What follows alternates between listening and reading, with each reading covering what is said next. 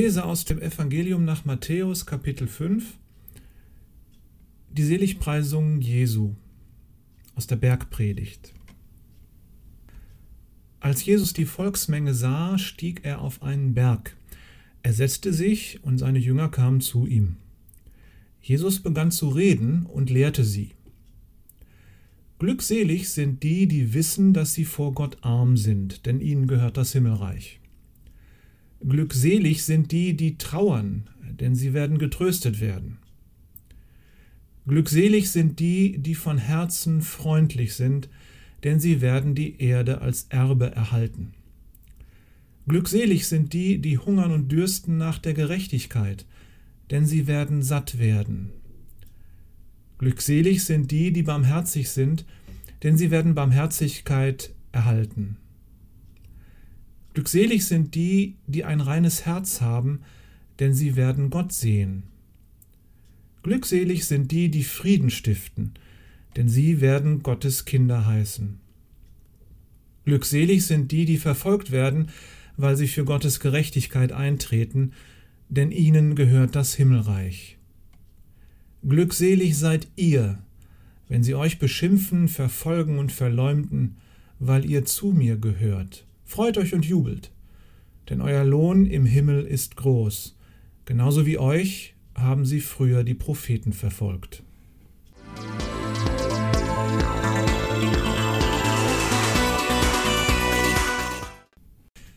Gucken wir uns heute mal die dritte Seligpreisung Jesu an.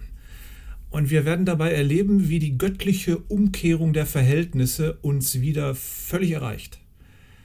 Was wichtig ist und was nicht, ist bei Christus etwas anderes als in der menschlichen Gesellschaft. Bevor wir uns die aber ansehen, diese Seligpreisung, zur Klarstellung nochmal dies. Es geht ja in den Seligpreisungen um Mangel und um Verzicht.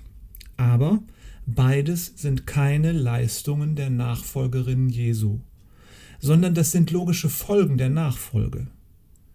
Wer dem Ruf des Christus folgt, der ist damit konfrontiert.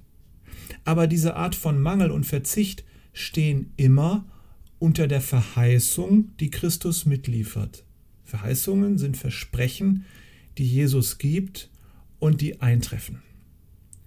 Um es nochmal klar zu machen, es geht um Mangel um Verzicht, ja, aber beides sind keine Leistungen der Nachfolger Jesu, sondern logische Folgen der Nachfolge.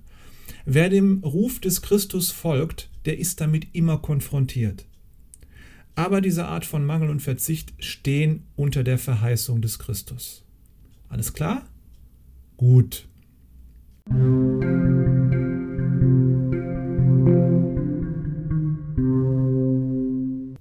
Da steht Jesus also am Berghang, seine Jünger stehen dabei und ihnen gegenüber die Menge der Menschen, die ganz begierig sind, irgendetwas Neues von Jesus zu hören. Bis vor kurzem gehörten die Jünger ja auch noch zu dieser Menschenmenge und waren Jesus quasi so gegenüber.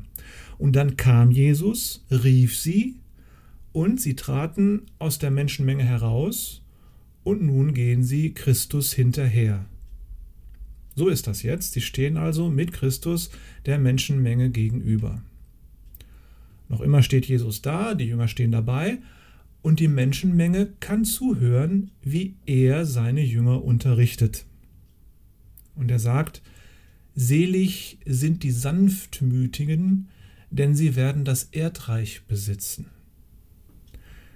Sanftmütig, was ist das eigentlich? Wenn du sanftmütig bist, dann hast du Mut zur Sanftheit. Sanft ist das Gegenteil von Gewalt.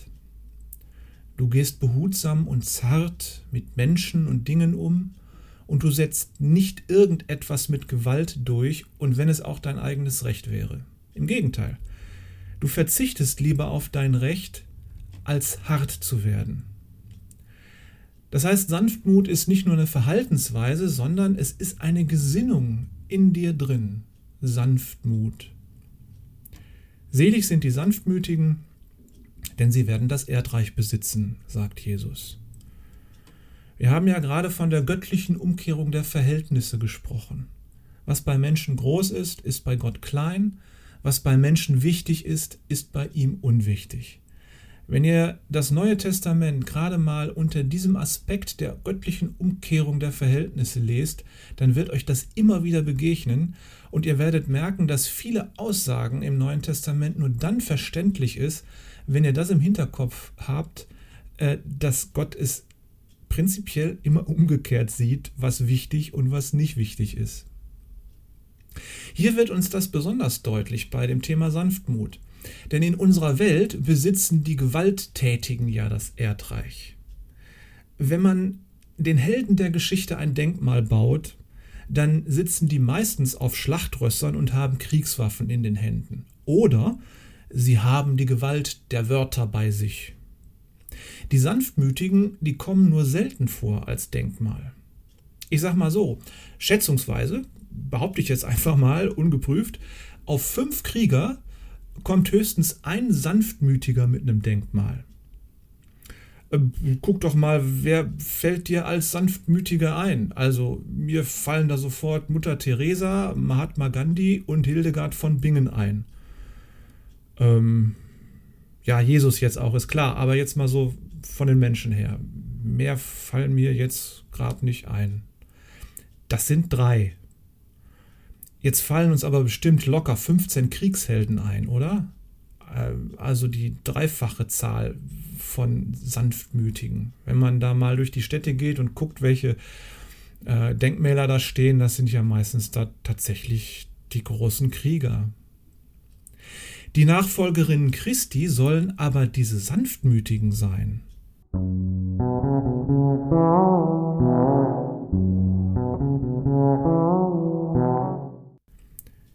Die stehen ja schon so ein bisschen vor der Welt, die Frommen. Ne? Also die stehen mehr vor der Welt als in der Welt.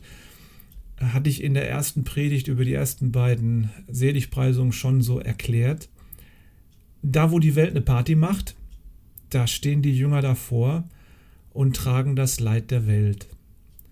Wo die Welt auf Wachstum baut, das ist ja der Götze unserer Zeit, ja? Wachstum, muss immer alles irgendwie wachsen wo die Welt auf Wachstum baut, da wissen die Nachfolger Christi aber, dass das Himmelreich schon nahe ist.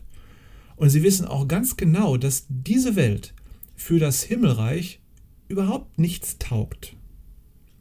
Wo die Welt auf ihr Recht pocht und mit Krieg und Gewalt ihre Macht erweitert, da verzichten die Jünger Jesu auf ihr eigenes Recht und sind sanftmütig.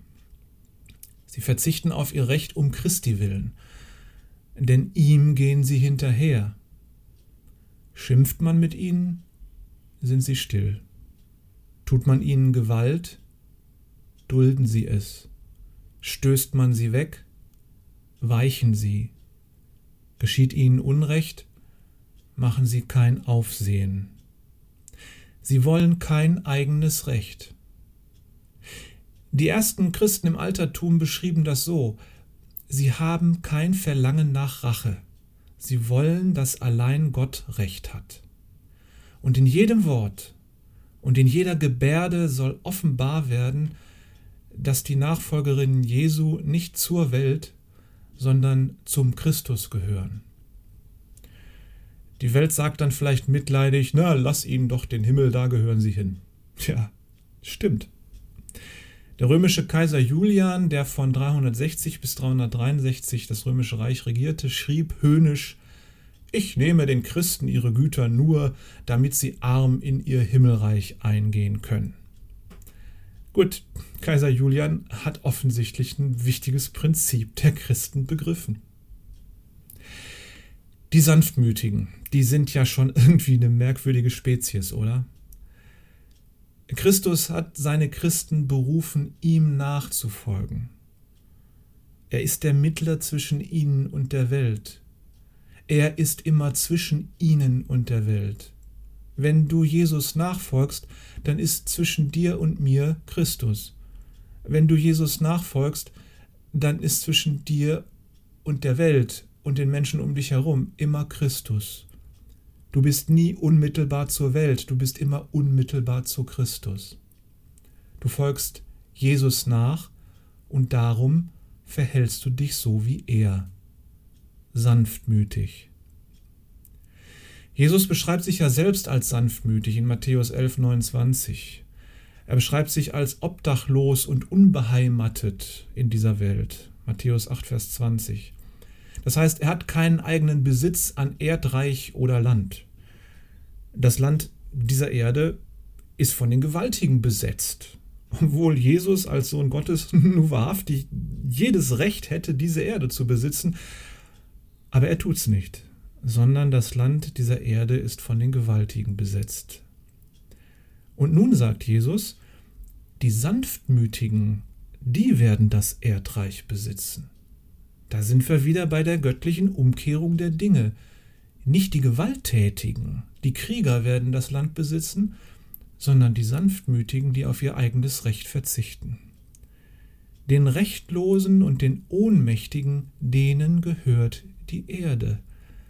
Diejenigen, die die Erde jetzt mit Gewalt besitzen, die werden sie verlieren. Und die, die bisher hierher Verzicht geübt haben, die, die sanftmütig waren bis zum Kreuz, die sollen die Erde beherrschen.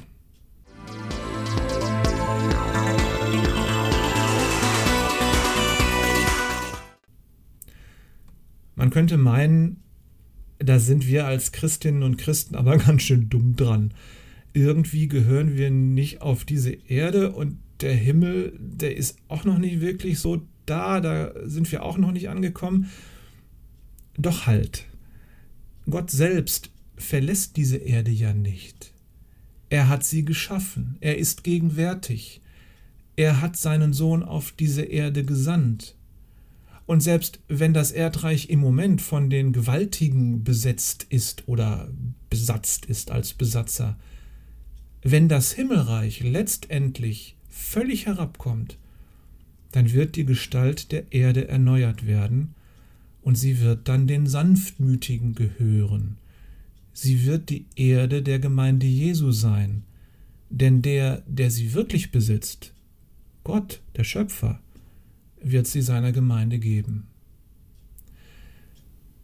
Ihr Lieben, der Anfang dieser neuen Welt, die ist ja schon gemacht, weil der Christus hier ist und lebt und den Sanftmütigen, den Ohnmächtigen und in der Welt Rechtlosen, denen ist ja jetzt schon ein Stück Erde gegeben.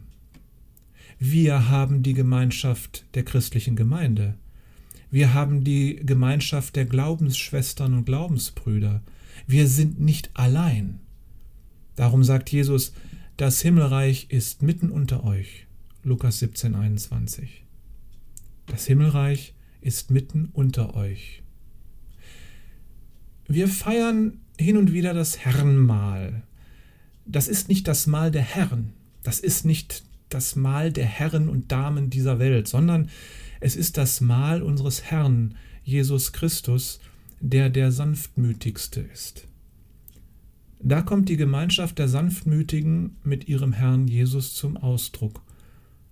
Und da merken wir, dass wir nicht alleine sind, auch wenn wir nicht beieinander sitzen können in dieser Corona-Zeit. Aber wir sind in Wirklichkeit nicht voneinander getrennt, denn wir sind durch den Mittler Jesus miteinander verbunden und nicht allein.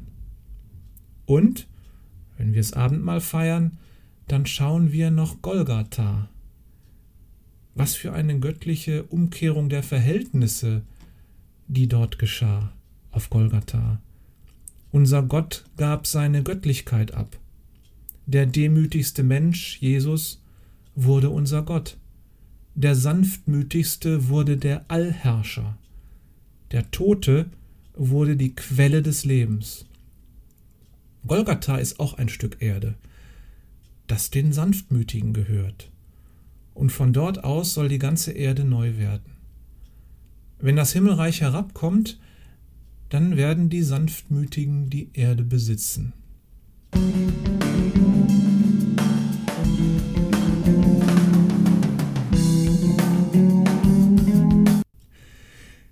Sanftmütig, das kann man nur schwer sein in dieser Welt. Echt, leichter ist es, sich mit der Gewalt der Worte durchzusetzen. Wut und Aggression sind auf irgendeine Weise immer da. Aber wir können ja mal anfangen, Sanftmut zu üben. Wenn wir Abendmahl feiern, jetzt in dieser Corona-Zeit, dann machen wir das in der Freien Evangelischen Gemeinde Wuppertal-Barmen mit so kleinen Plastikpöttchen. Da ist oben so eine Oblate drin und dann zieht man eine Folie ab und kann die nehmen. Und dann muss man die nächste Folie abziehen und dann ist da ein Tröpfchen Traubensaft drin. Das Wesentliche des Abendmahls, dass wir uns gegenseitig dienen, indem wir den Teller und den Kelch weiterreichen und uns einen Segensspruch sagen, das fällt da völlig weg. Und so ist das Mahl, das wir da feiern, wirklich nur ein Schatten dessen, was wir normalerweise beim Abendmahl tun. Aber unsere normale Mahlfeier mit silbernem Geschirr ist ja in Wirklichkeit auch nur ein billiger Abklatsch des Festmahls, das wir einst in der neuen Welt Gottes mit unserem Herrn Jesus Christus feiern werden. Das heißt, wenn wir Sanftmut üben und merken, dass es nicht gelingt, naja, dann seid getrost. Unsere Mahlfeier ist auch nur ein armseliger Versuch, das Wunder der Gegenwart Jesu zu verstehen. Lasst uns nicht aufgeben zu üben. Die Sanftmut und das Mahl. Gott segne euch.